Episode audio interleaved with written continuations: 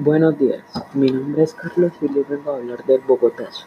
El Bogotazo fue un evento que se desencadenó hace 61 años por el asesinato del líder político Jorge Eliezer Gaitán, que desató una revuelta violenta que fue contenida a tiros por el ejército y la Policía Nacional y que dejó cientos de cuerpos acribillados en las calles de Bogotá y en todo el país. Les contamos que fue lo único que este episodio transformó a Colombia tanto, tal vez para siempre. La palabra de Jorge Eliezer Gaitán. La oligarquía no me matará porque sabe que si lo hace el país se vuelca y las aguas demorarán 50 años en regresar a su nivel normal. Esta es una, es una de las frases más célebres del político y líder José Eliezer Gaitán, y abogado cuyo asesinato hace 70 años encadenó uno de los episodios más sangrientos y dramáticos en la historia de Colombia. Un capítulo por el que todavía se entablan numerosas controversias que motivó la escritura de decenas o cientos de libros y cuyas consecuencias se explican numerosos estudios se viven en todo este país. Lo que pasó este 9 de abril de 1948 dejó huellas tan profundas en todo el territorio colombiano que pareciera que Gaitán hubiese quedado corto al decir que la normalidad no tardaría 50 años en volver, y hay quienes creen que nunca volverá. A 70 años del inédito fenómeno de Gaitán, entre los tres disparos que acabaron con la vida de Gaitán después de haber sido salido de su oficina en el centro Bogotá, y la última de las muertes de esa tarde pasaba alrededor de las cuatro horas. En ese lapso, de acuerdo a las diferentes estimaciones en la capital colombiana, llegan a morir entre 500 y 2.500 personas, aunque la muerte y la destrucción se extendieron a muchas otras zonas de Colombia.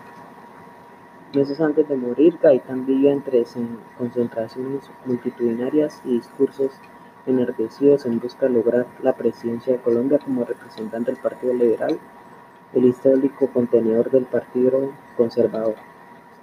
Bogotá era una ciudad y una sociedad muy compartimentada. Uno de los, uno de los éxitos de Gaitán como político era que se acercaba a la gente. En ese entonces no había ningún político, fuera conservador o liberal que se aproximara a los volantes, explicó la ABC a Mundo Juris. El investigador presentará en los próximos días Archivo Gaitán, una colección de imágenes del fotógrafo Luis Gaitán, que explica y se muestra cuán diferente era el candidato asesinado hace 70 años del resto de los políticos de la época. Jurich añade que Gaitán es el ejemplo de un hombre que se hizo a sí mismo y que por eso puede entender el gran eco que su candidatura tuvo en la población. Una de las consecuencias inmediatas del Bogotazo fue la infantilización del pueblo colombiano y el cierre de, filas de las élites colombianas entre las que casi se logra colocar Jorge Eliezer Gaitán.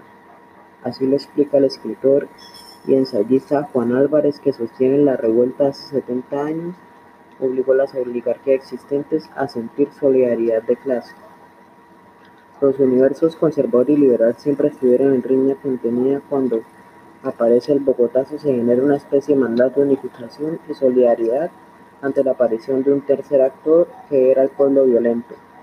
Señala Álvarez, de autor de El Insulto del 2018, un ensayo sobre cómo las agresiones son parte de la vida política colombiana y cómo el pueblo se ha acostumbrado a esto, y en el que analiza los hechos de 9 de abril de 1948.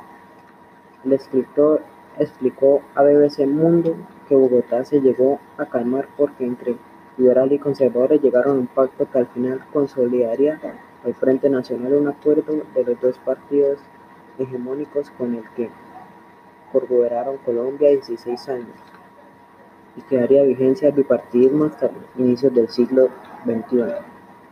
Entre su asesinato y la caída del sol de ese día, algo ocurrió para que la gente cruzara cierto límite. La gente estaba tomando un sentido de poder aunque no tenía claro a dónde quería llegar.